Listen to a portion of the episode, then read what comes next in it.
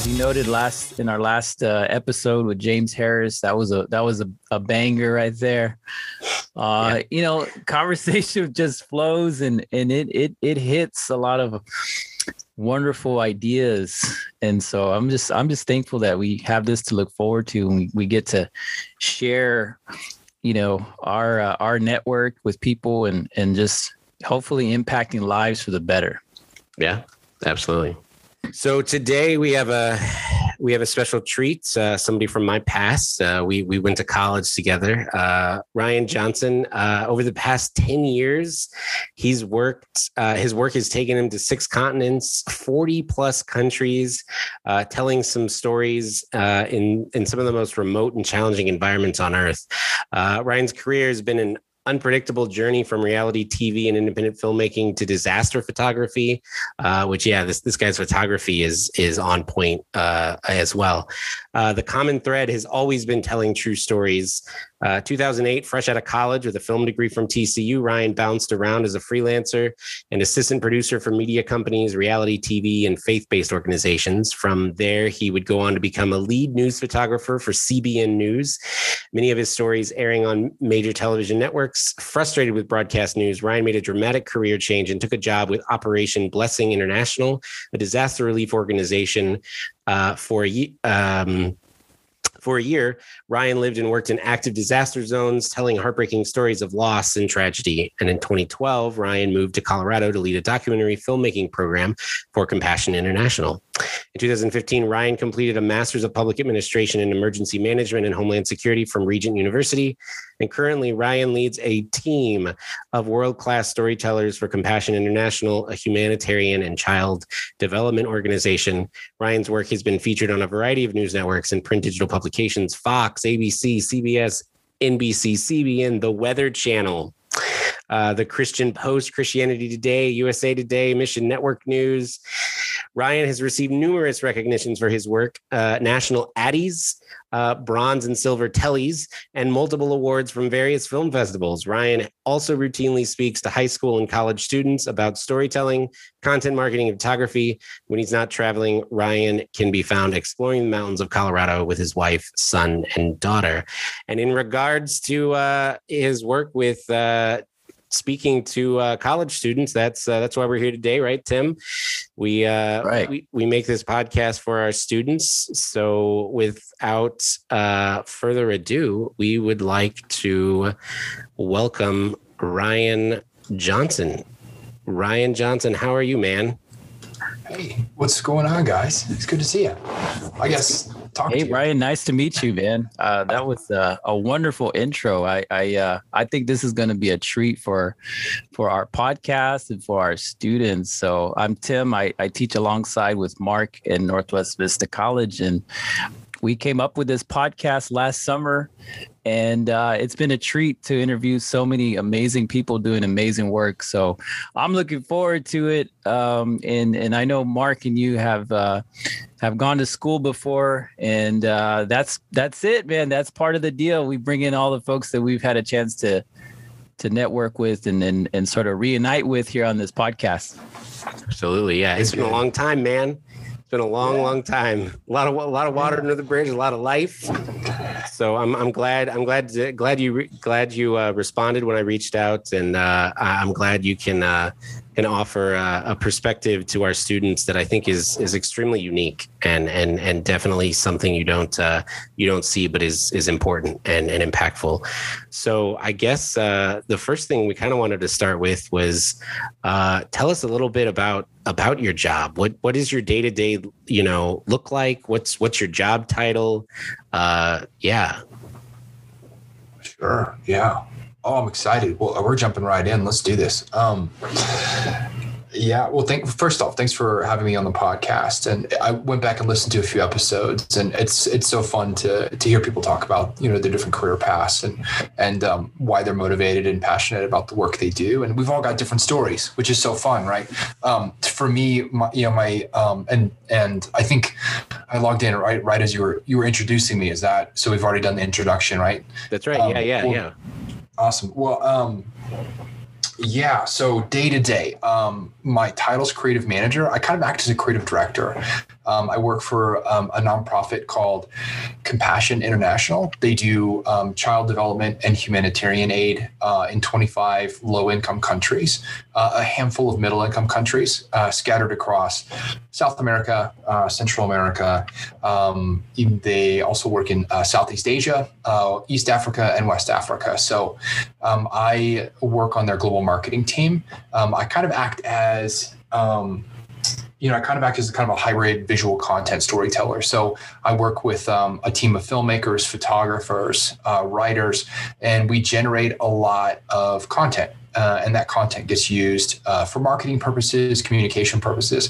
Um, there are 2 million children uh, in Compassion's program, which is incredible. 2 million children across uh, across the globe. Um, and uh, we have the the pleasure of telling their stories and uh, meeting the children in our in our program and um, getting a glimpse into their lives. And um, for a lot of people who who sponsor children who donate to our organization, they'll never be able to travel to you know to West Africa to to see the work that their money is is going towards. And so we have the incredible honor to go see that um, as storytellers, and we get to shoot photos and shoot films and come back and put that together.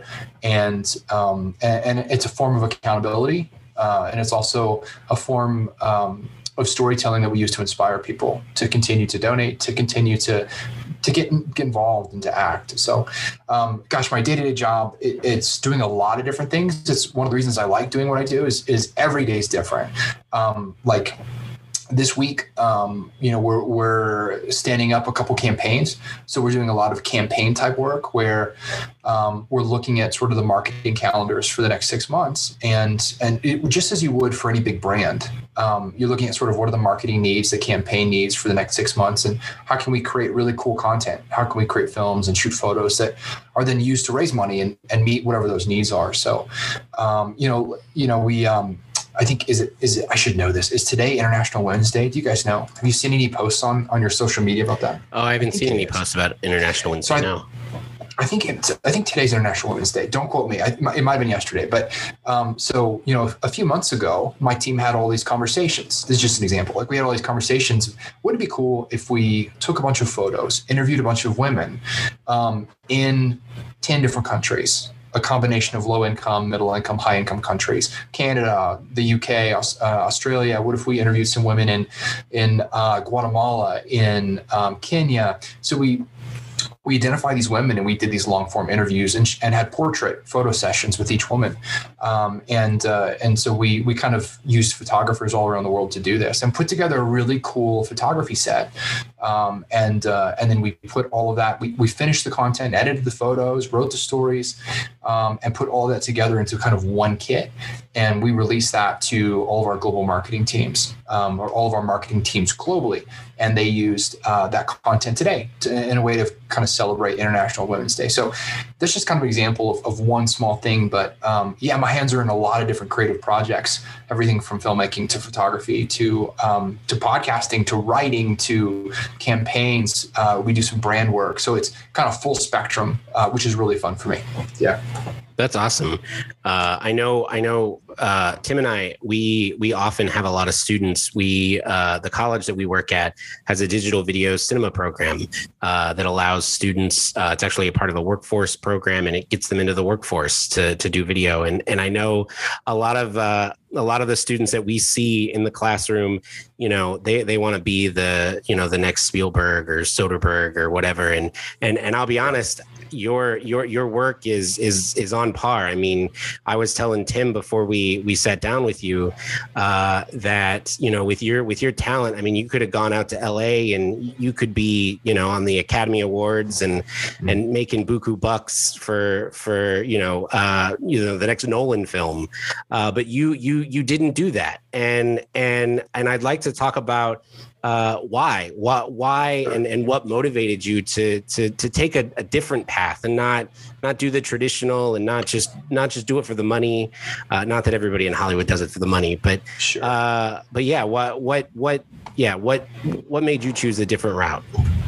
Yeah, um, you know, I I think I think uh, Ken Burns. I'm going to botch the quote, but Ken Burns says something to the effect of that that um, it, it, in true life, there's just as much drama in, in real true stories as there as there is in anything fictional, um, and I really believe that. I think uh, there was a, a point you know, Mark, when we were finishing like our undergraduate degrees, um, we you know, we kind of have to make that decision, right? We had to make the decision. What are we going to go do? Go do with this degree? We went to film school. Like, what are we going to do with this?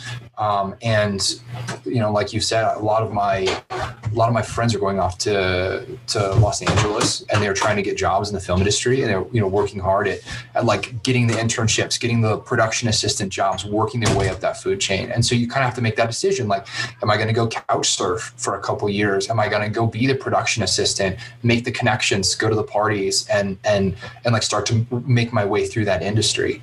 Um, and there's a lot of good and a lot of bad, just like there is with any job, right? There's a lot of good and a lot of bad, and I think you got to take all that into consideration. For me, um, for me, uh, in my particular kind of story, um, I had a, good friend that um, died in Iraq, and it was near the end of our our time as undergraduate students, and so you know that really influenced me in a pretty serious way to get um, sort of refocus into journalism and refocus into um, politics, into news, uh, and and so this this thing happened, and um, you know it got me really interested into in, into documentary filmmaking actually, and so uh, you know I, I was watching my friends move to LA and do that grind. And and I have a lot of respect for people that go into the kind of the big studio filmmaking industry. Um, and uh, you know there's a lot there's a lot that, that's demanded of people to do that. And it's an incredible career. So um, for me though there was some life stuff there was some life stuff happening that kind of propelled me into more the journalism side which is which is kind of a unique angle right? Like i finished film school and it was it was gosh what do i do with this film degree? And i didn't feel like going to la i didn't want to do like i just didn't feel called to do that. And so instead it was hey let's go tell true stories. Um, let's get into documentary filmmaking and um, at the time, right after right after I graduated from TCU, uh, it was um, I kind of experimented with reality TV a little bit. I you know worked for like I did some casting stuff for Deal or No Deal and America's Got Talent, and a lot of reality shows moved through the Dallas. I was living in Dallas at the time. A lot of a lot of reality shows moved through Dallas, and so I kind of got a taste of like reality TV, which you know I like I, did, I knew I didn't want to go do like fictional filmmaking in Hollywood, mm-hmm. right? Mm-hmm. Um, but it was like, well, maybe I want to do reality TV. Like maybe that's real, true. And like at this point, you, you know, I think anybody would tell you reality TV is not is not reality TV. Right. Um, right. And so, so for me, I took a job on the East Coast after that, and and started doing a lot of news um, photography and a lot of sort of long form editorial kind of true storytelling, which was great. And and from there, you know, it just launched into more of a career working for nonprofits. Um, I, so I did news photography on the East Coast for a while, um, and um, really had some amazing opportunities to to work in DC, to work, uh, do politics, um, to cover breaking news across the country. I got to travel to Europe and do a lot of of um, reporting in Europe and um, kind of kind of cut my teeth in that whole world. And and it, it, you know, truthfully, it's one of those things where you, you come out of film school feeling like you know everything, and then you get like that first or second job, and you're like, oh my gosh, I don't know anything. Like you kind of like you know you walk into this job thinking, oh, I got you know I went to film school, I got it. Um, and then you just get like level set, right? And you're like, oh my gosh, I don't know yep. near as much as I thought I did. So I was Absolutely. when I was doing news photography out of school, like I was I was shooting every day, like eight hours a day, every day, six days a week. I was only home on the weekends. I would like come home, I would like open my apartment door, step foot in my apartment for like you know 10 hours and then i hit the road again and travel all week um, which was amazing like as a as like a single guy um, like i love traveling and um, so that was years ago now but um, I, you know, eventually I left that news photography world to my first job at a nonprofit was at a disaster relief organization, and so I would go on um, I would go on these like month long deployments and and work in like active disaster zones, um, doing photography, doing storytelling, shooting films, uh, doing PR, um, sort of interacting with uh, interacting with like big donors, Um, and and so that was kind of my first taste of the nonprofit world was doing that work, um, which was a blast. Right, it, it, was a blast trying to figure out how do you do really emotional storytelling in a disaster, and it turns out it's really easy. Like when people and and when people are experiencing these huge tragedies in their lives, um, being able to, be there and talk with them and and get a sense of what's happening to them, and and and then create visual content that then like helps them. Right, like you know communities are destroyed by some disaster. Um, to be there kind of on the front lines and, and see that and then generate content and tell true stories that focus attention on on on a thing on a bad thing that's happening um, in an effort to raise money and raise awareness and, and kind of push people to action. So you know i got that was pretty early on in my career that i was doing that work and um, i got a taste for that. I got a taste for bringing awareness to issues and topics and important things real important things were happening to people all over the world. Hmm. um, and and you know when you do your job well as a storyteller in those in those environments you generate interest and you push people to action right? Like a lot of us um, and, no judging, but a lot of us sit on our couches and we're really unaware of what's happening in the world, yeah. right? I, I, was totally in, you know, there's there's huge chunks of our lives where we're pretty self-centered um, and we're unaware of the things happening all over the world conflicts uh, humanitarian crisis disasters uh, socioeconomic crisis these things are really affecting huge groups of people and, and it, i consider it an honor now in my career and you know looking back it, it's pretty clear my focus has been on telling those stories of people communities countries that are affected by these things um, and getting other people to get off their couch and do something to change it right? Or at least know about it. Um, and so for me, for me, that's just kind of my life's calling and my life's work. And and again, like some people go to Hollywood and they tell really incredible, you know, they, they get into filmmaking and they get into big studio filmmaking and art direction. It's like those are amazing careers. And mm-hmm. and movies are important. Fictional movies are important. But for me, I just I just didn't get into that world. And um, you know, some people do, and, and that's okay. But I, you know, I kind of chose a different path. So yeah. Yeah. Well, thank you. Yeah, that's that's awesome, and I I uh, I appreciate the work you do, for sure. It's yeah, it's so so important to bring awareness to so many amazing uh, stories that you just said, right? You know, it's mm. it's it's evident that you know we don't know what's going on in the world unless we have these storytellers, right? The and, and these stories can come in different forms, right? Pictures, video, uh, reporting, right? Um, I'm just I'm just so amazed that that students now have a venue to learn, right? From from from those of those of us that have been able to do these things. And and uh, Ryan, I'm I'm I'm uh, curious too because uh, you know you spoke to how you eventually got to where you are now and kind of picking up and learning what you uh, essentially would be your purpose in life, right? So, um, talk to us a little bit about Compassion International um, and how does the work that you're doing with them uh, fulfill your purpose uh, in life at this point, at this stage in your life? Yeah, yeah, I think. Um, so, um, su- super good question. Um, and I think, you know, my father-in-law, we have this conversation all the time of like, well, what, you know, I kind of, I kind of digest your question in terms of like, what, what is a good job? Cause, cause we'll take jobs in our future. We'll work for places that are not perfect. You, will never work somewhere perfect. So in, in a way, you know, we're always looking to line up the mission or the purpose of where we work with our own personal mission or purpose um, what we're called to do and that's very di- our identity is very different than where we work you know a lot of people confuse that and their identity is where they work and i, I think that's a dangerous thing um, but we all feel called to do something and, and if we can line up our skills knowledge abilities and that calling close. It's never going to be perfect, but if we can kind of f- find a place to land that, um, I think that's that's a really nice that's a really nice thing. And not everybody has that opportunity to work somewhere that lines up perfectly with with their own values and purpose and mission. Um, and so I, I, feel like I have at, at Compassion. Um, compassion again exists to release children from poverty. And there's you know you can google this and look at the numbers. They're really overwhelming. And and i could list off a bunch of statistics eh, but they're just numbers right? There are so many children who live in extreme po- poverty globally. Um, and and just to put it really simply when a child lives when a family lives in extreme poverty we're, we're talking like less than a dollar 25 a day um, when people live in extreme poverty, they face all sorts of risks. Um, they're living life on the edge, and um, you know the the COVID this last year for me has really exposed this. Um, not only are families facing a pandemic now, they're, they're already facing an environment where they're living right on the edge, um, malnutrition, um, you know th- things that things that would never kill people here in the United States or, or in sort of high income countries, things that we would never dream of hurting or killing people. Um, they're they're deadly in low income countries, and so children are very vulnerable. Um, they're the most vulnerable in society um, children are often ignored. Uh, they're not protected. They're not valued. Um, and when a family is experiencing pressure from living in extreme poverty, children are often often bearing the silently bearing the brunt of that.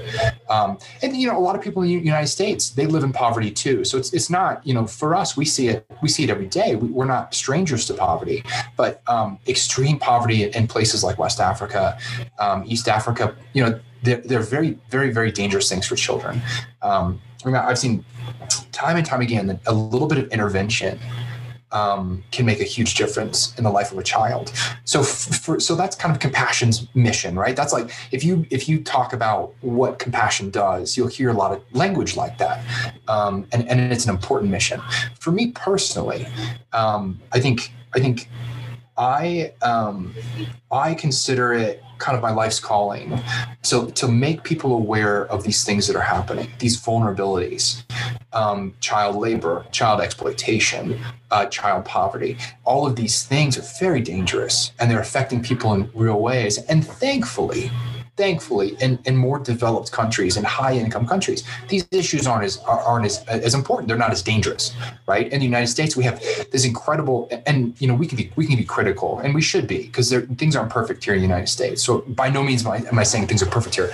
Um, but but they're so much better than in some countries with no medical infrastructure. There's no social infrastructure. You don't have you don't have like social services. You don't have you know these things that we all count on here in the united states. Um, those just like they don't exist.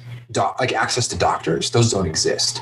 Um, and so these really important things that we have in our in our um, in our country like they just don't exist in other places. Um, and and so uh, about a year and a half ago, I was on the border of Venezuela and Colombia, and and there's a huge socioeconomic crisis, political crisis happening in Venezuela.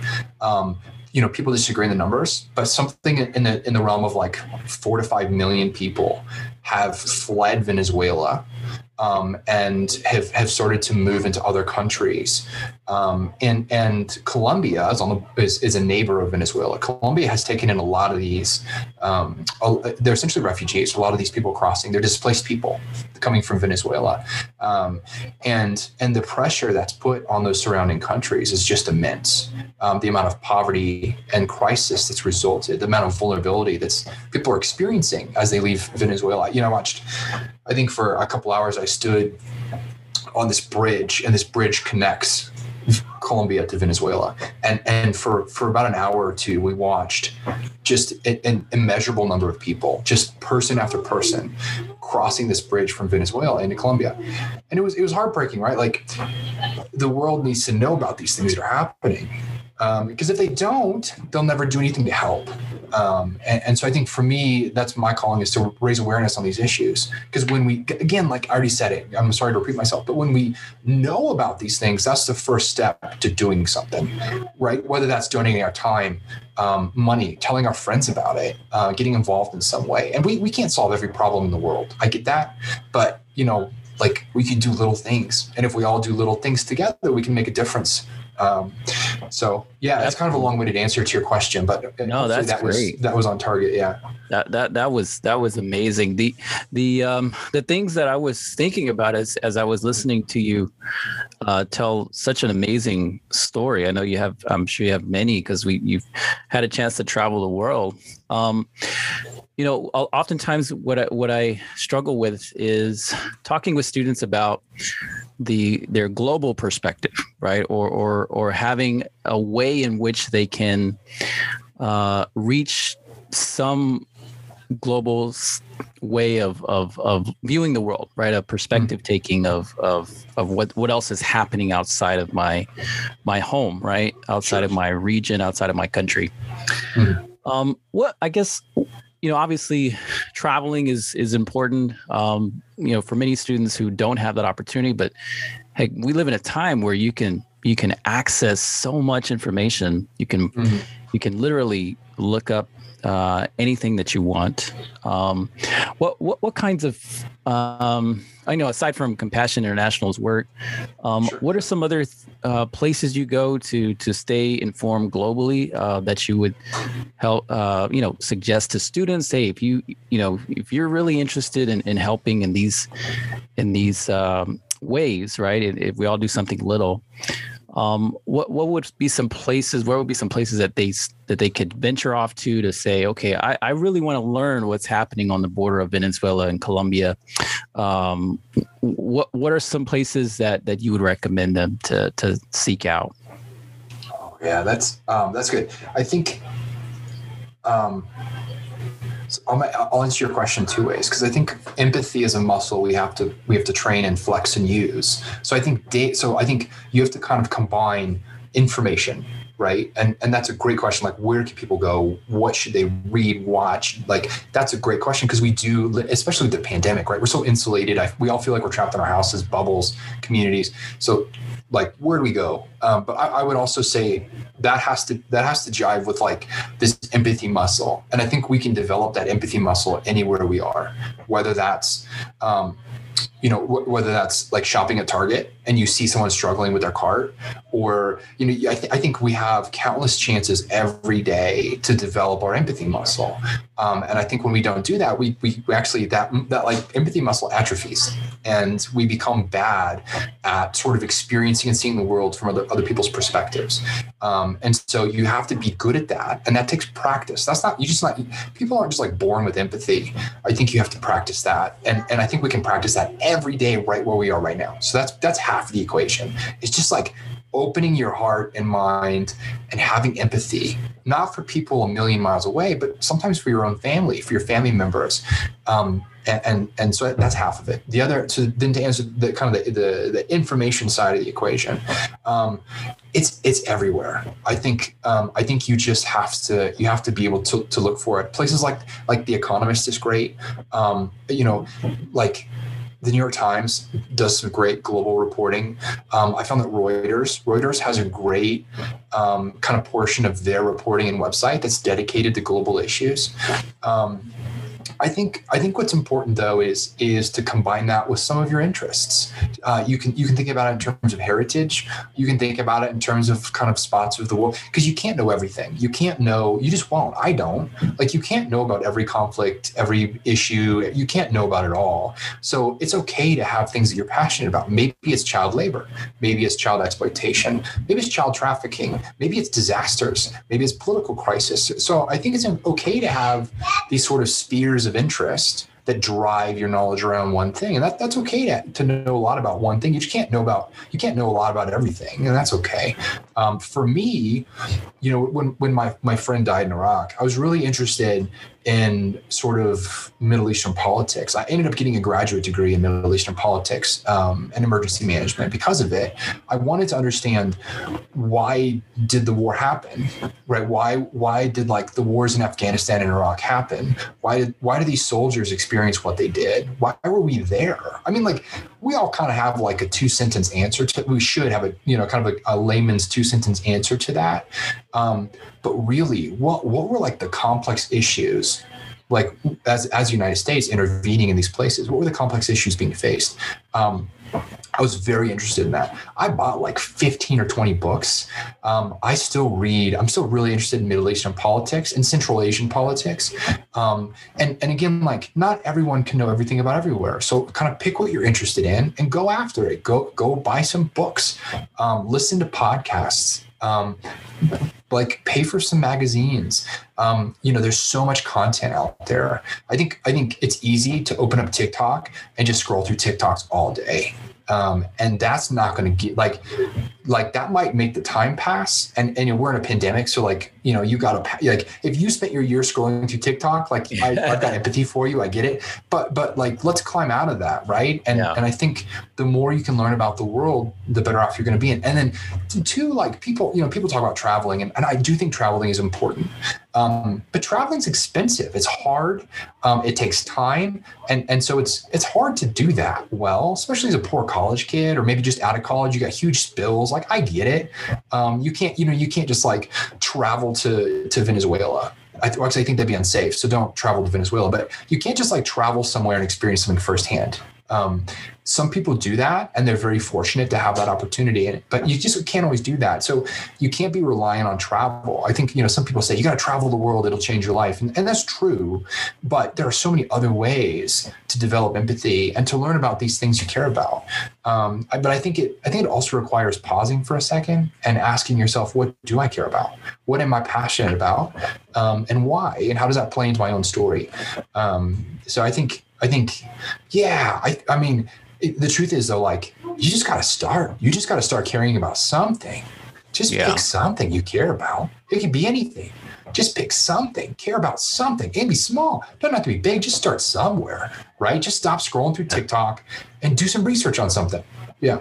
Yeah. And I, I think that's, so I think that's, yeah, that's good. That's good. I, I, think that's something we deal with a lot with our students and, and something I've, I, I, mean, it's a, it's a big undertaking, but I've tried to, to take that on in the sense of take a, take a chunk out of the first portion of my classes to really uh, challenge students to, to, to one, you know, figure out what they're passionate about ask why they're passionate about those things because so many students as they're entering college you know they they they haven't even reached the point where um you know they figured out that like some of their ideas aren't theirs but that they're their their moms or dads or uncle george's or and to, to really then come face to face with that and not necessarily change their mind but just realize like hey i th- that's not my thought but let hmm. me let me figure out if that is my thought. Like hold on. Yeah. And and you know and we and and how we tie that back into our classes is i mean we mm. we focus on media literacy and and and yeah. and being able to to critically look at at how you're consuming media and and the media diet and things like that. And you know just like you said yeah i mean you can scroll through tiktok and uh you know the the tiktok person with a million followers says one thing and well they're not probably giving you the news. They're giving you a perspective of the news uh, I, lo- so, I, love i love how you said you know just it, sometimes it just takes a moment to pause mm-hmm, right? Yeah. and, and just it just look at our our diet right? Let's look at our, our information and entertainment diets uh, and I think a lot of folks have been able to do that, uh, especially over the last year. And I know I have personally because, you know, you, you have your stack of books. You're like, okay, I got to read these three before I buy another one. Uh, and then you somehow sort of shy away from these uh, activities of just simply reading. Um, but that's that's so important, right? To to to talk with students about about slowing down, about about taking an opportunity to to um, you know engage in what you are really caring about, mm-hmm. um, and and most of the time is going to lead us to to to stop what we're uh, currently doing to to then adapt and, and create a new uh, routine, right? And and and uh, you know try to get to something that is is of a book that is uh, really intriguing. It's going to help to to increase our uh, understanding about an issue. So yeah, I I I, I uh, follow the uh, the Middle East uh, as well. I, I, studied international communication in, in uh, graduate school. I, I, learned a lot about China and and the uh, you know the mass migration to the the global cities. And uh, so so yeah absolutely. I, that's kind of where that question resonated from with me. And as uh, as a young person growing up i wanted to learn so much more about different places i've never been and uh, usually that came through you know the books that my professors would recommend or my friends uh, would recommend too. So um, I, am going to create a little uh, uh, project in the next couple weeks here. Now we have spring break coming up. Uh, and feel free i'm going to i'm going to share this with you guys. And uh, if you have any books that you would recommend to a, a reading list for students a few of my students have recommended it. They're asking for it and they're asking hey what have you read? So uh, that that's going to be good. I, I think we stumbled upon something really nice here. Yeah, yeah, that's good. So, uh, taking taking a second to kind of kind of peel back, uh, you you you've talked a lot about, um, you know, kind of you know you and and and what you're doing and, and where you're going and so so folk putting a putting a light on on our students specifically again those those video students we have so maybe there's a video student you know listening to this podcast and they're like man like you know, I, I, like I like I like what uh, you know the what, what this guy's done, and, and I like like the life he's made for himself. Uh, but like, where where do I start? Like, what do I what do I focus on? Like, I'm kind of good at editing, and I mean, I think I got a good eye, but like, what what what what do I do? Where do I go? Yeah, um, I, you know, I don't know. I don't. You know, I'll there's no there's no like equation and i think um and that's a hard thing that, you know i look because i, I can't well, i'll say this mark. I think well first off i just i don't want to go backwards but i just want to applaud you guys for challenging your students. Um, I think it's so important to sort of challenge some of the paradigms of, of how we think in terms of in terms of media diet. So sorry to go backwards a little bit, but just keep up the work with with challenging your students and, and reading new stuff and and thinking about content not as a as a take but a give right? Like, how do I consume content in a way that's actually giving um, and not just taking and consuming, right? So, um, sorry to go backwards. So, yeah, to your question, like you know, humanit- like humanitarian photography and filmmaking, I think is sort of the the like if I had to categorize it, that's what I do: humanitarian filmmaking and photography. Um, if someone's interested in that as a career field, there are so many different ways to get into it. I think if it's encouraging, like I have some friends who are incredible world changing storytellers, photographers, filmmakers who didn't finish their college degrees. I have some friends who have doctorates who do the same work. So it's not it's not necessarily an education thing. And you know, like I went to film school. I thought that was important, and I'm glad I did. I wouldn't change that. Um, but you don't have to have some awesome pedigree. There's not you know there's not one way to go about it. I think what I see most common is people people come through um, a variety of different paths um, you know, working at working at a big nonprofit is just one way to do sort of humanitarian work. I, I know a lot of people that freelance full time as photographers, as filmmakers. They have their own agencies. Uh, a lot of people come out of the agency world, so they they kind of they get, out of school and they go work at, a, at an agency somewhere, and they start to climb the ladder at a big agency or or production studio. Um, other people um, come through the news world. So they'll get jobs at a local news station, or they'll get jobs, um, eh, you know, like at a broadcast station somewhere, and they'll climb the ladder there, and then they kind of jump over to nonprofit work. I know some people that actually get entry level jobs at nonprofits doing kind of content production, um, and they kind of climb climb the ladder there. Um, so there's a lot of ways to get into it. Um, I think nonprofits like have great internship programs. I know Compassion does. So we have a killer internship program. World Vision has a Save the Children, um, Samaritan's Purse. They all have incredible internship opportunities. Some of those organizations will actually let you like, uh, you know, not not during the pandemic, but once we get that behind us, some of those organizations will let you do internships um, in the field. So they'll send you to like, if you want, they'll send you to South Sudan and they'll let you do an internship, like in, in a crazy place and do some incredible work there. So I think, um, so I think that's one thing. Look for those opportunities. Um, you know, on the flip side, just because you're not working somewhere doesn't mean you can't flex your creative muscles. Um, you like go to a nonprofit down the street um, and say, "Hey, I'm like I'm I'm a photographer. I'm a filmmaker. I'm still in school. I'm still learning, but I would love to, you know, I would love to do some work for you for free. Um, it's, you know, honestly, at some point, you guys know this. At some point, you have to stop doing work for free because you need to get a job. But there's a little period of time there where you know you can actually, if you can swing it, do that work for free. Call call up a nonprofit, say, I love what you do. I love what you do in my community. Can I come shoot some photos and help you do some storytelling um, for free? You know um, there are there are organizations that would love love love a talented college student to call and say i'm a great writer. I'm a filmmaker. Can i document this? Can i document that? Let's get i care about this topic. Let's get the word out about this. Um, so seek out those opportunities i think I think my my biggest piece of advice is find ways to create a killer portfolio. You know, I, I have a team that works for me at Compassion, and they're they're really remarkable. You know, DPs and, and editors and writers. They're a killer team. Um, when I hire people to join my team, I the first thing I look at is portfolio every time.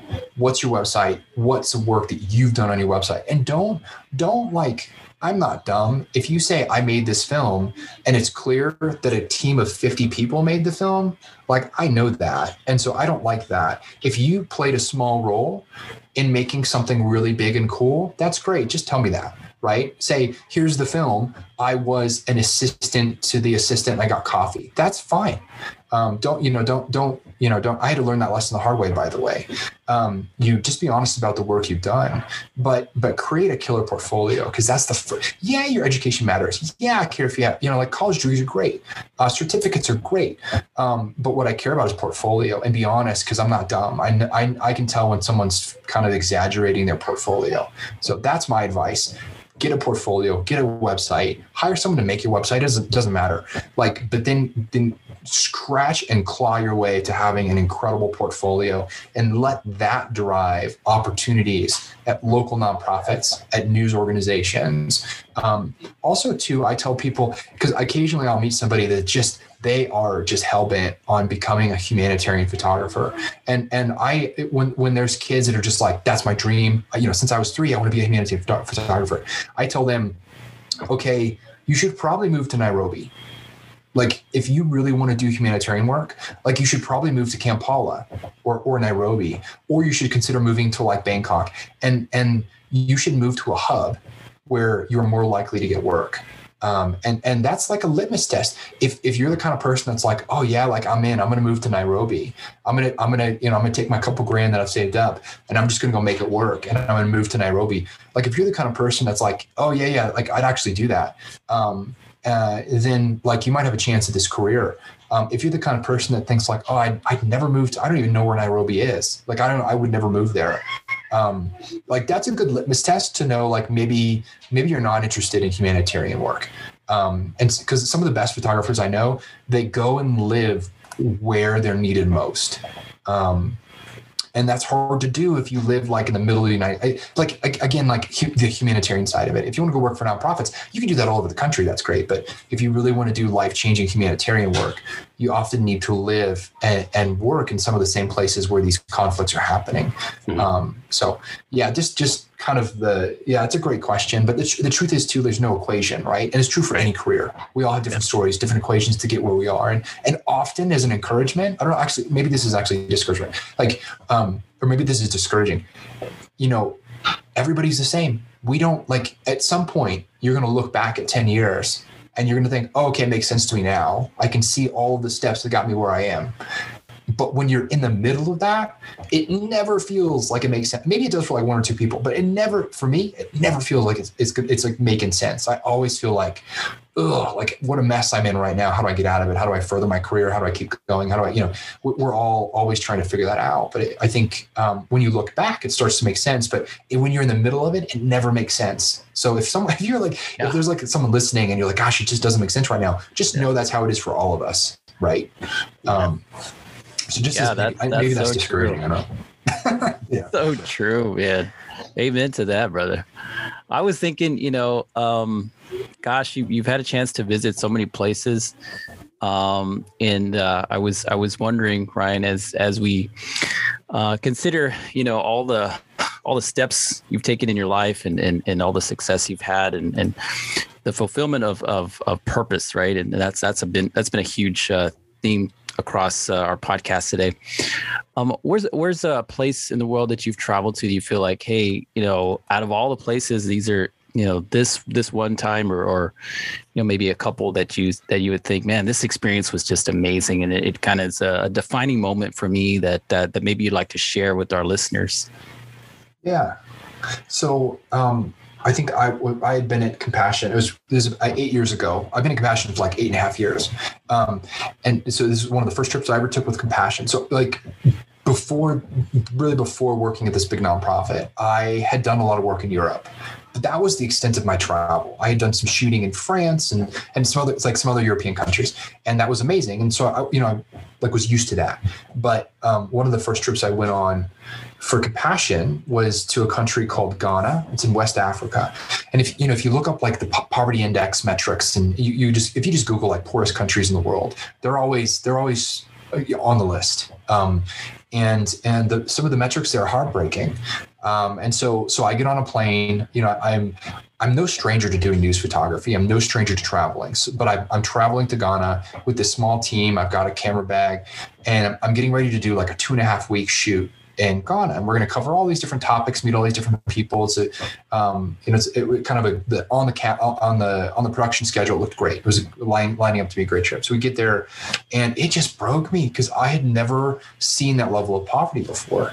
Um, I spent two and a half weeks in this country, meeting people, seeing um, seeing some of the vulnerabilities that children face. Um, and, and, every day we were meeting um, different families, meeting children, looking at Compassion's program through sort of these these different um, different like programmatic buckets things like like like clean water and and you know these, these different things are important to are, are important to compassion's program and so we we spent like two and a half weeks shooting all these different stories and um, it just wrecked me i remember coming home thinking like oh i didn't even i this never even occurred to me that people live like this, that they face these dangers. Um, you know, one story that still stands out to me was um, I met this family, um, probably I think six or seven children, um, and their parents had died. Died from a preventable disease, something that would never kill people here. So both parents had died, um, and there were six or seven children, um, and you know they lived sort of in this compound. Um, is this little village in Ghana? They lived in this compound with other relatives, extended family, but the the other extended family didn't have the means to care for these children. They couldn't provide. I mean, they were they were. I mean, really, the entire compound of people were living in, in quite extreme poverty, um, and these children were no parents sleeping outside. Uh, were afraid that the ghosts of their parents were haunting this little tiny hut, the only only structure they had for shelter.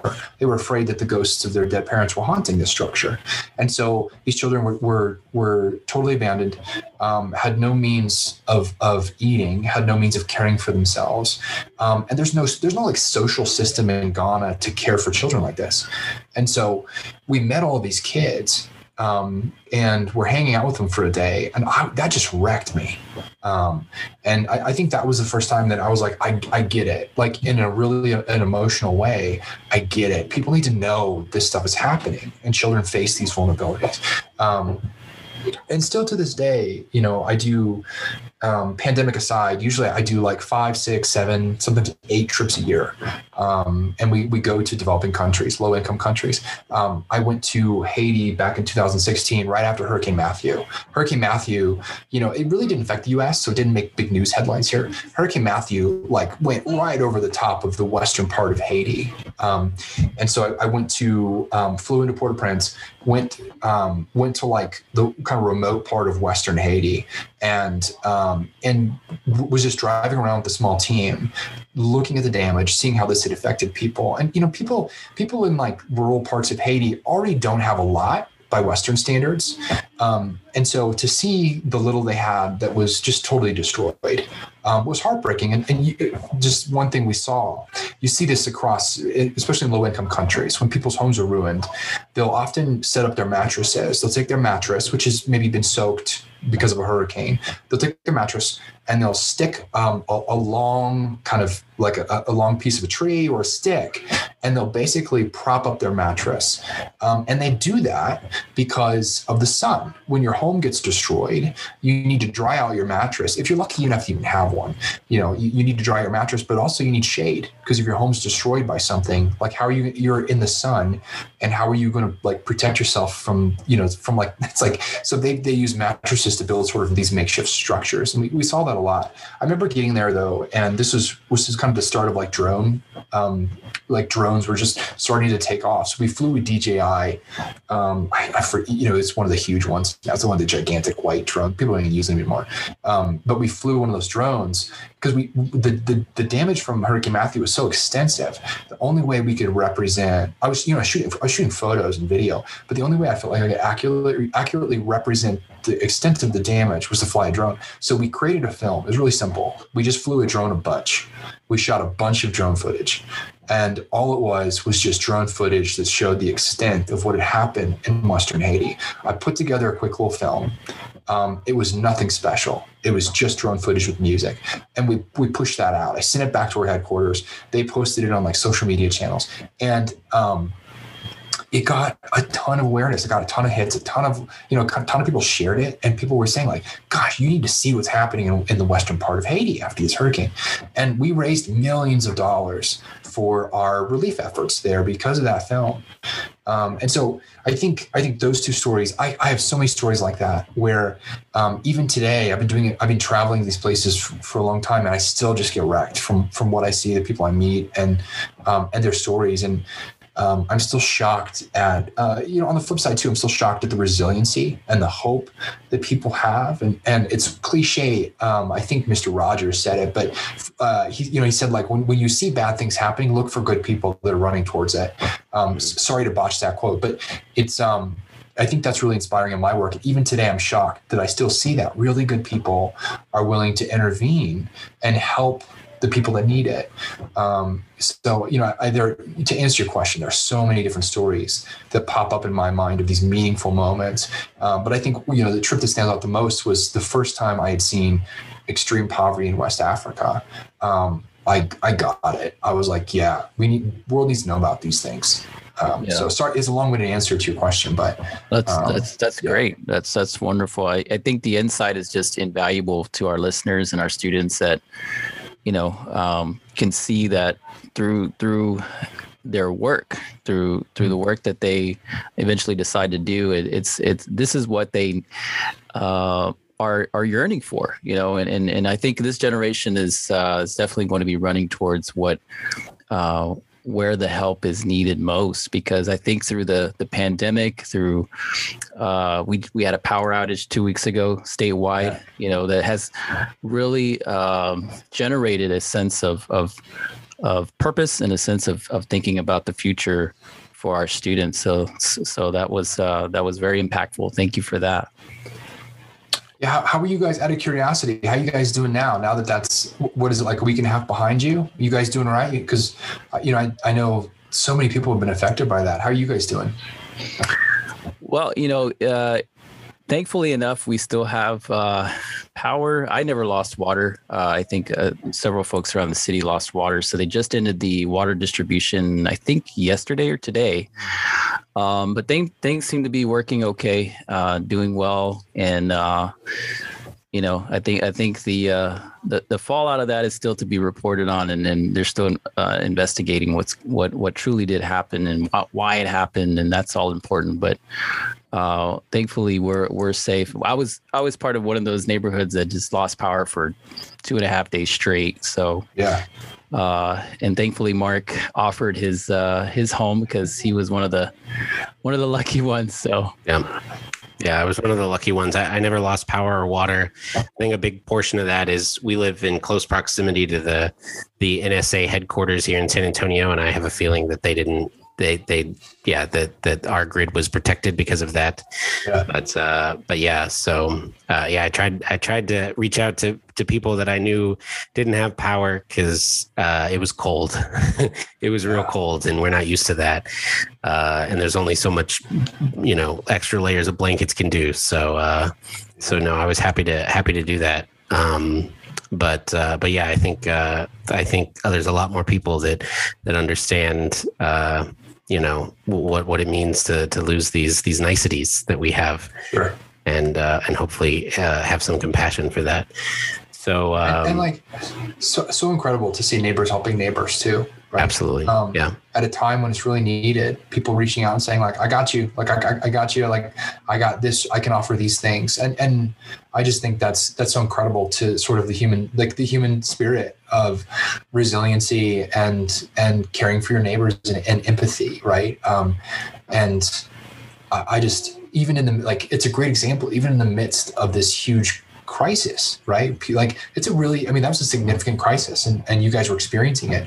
Um, to see people step up and say, look, this is the little I have, but if it helps you, you know, I'm happy to share it. And I think those stories are just so incredible and they're so powerful and motivating. So um, I'm, I'm glad that I'm glad to hear that the, the water distribution ended and that things are, I mean, like you said, it's fallout still, still to be seen, but I'm glad that things are starting to return to normal because man, what a crisis you guys experienced.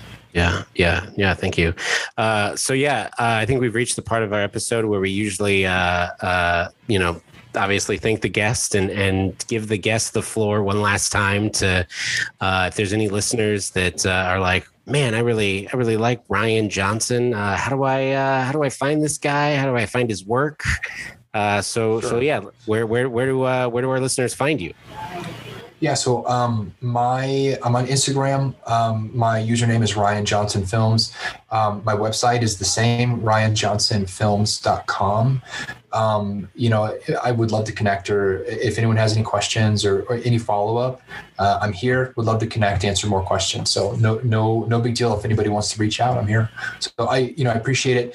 You guys having me on the show, and um, I just I love you know you guys are offering kind of different perspectives to your students and i think that's really powerful so just an encouragement for me keep it up and um, I hope this helps somebody and uh, yeah thanks for having me on the show awesome well uh, tim that's a, that's another episode in the bag i think we're gonna we're gonna call it so uh, yeah. yeah, it was amazing. Thank you so much, Ryan. Again, it was a pleasure to have you and to meet you. And I'm so uh, encouraged by your story and and your portfolio is amazing.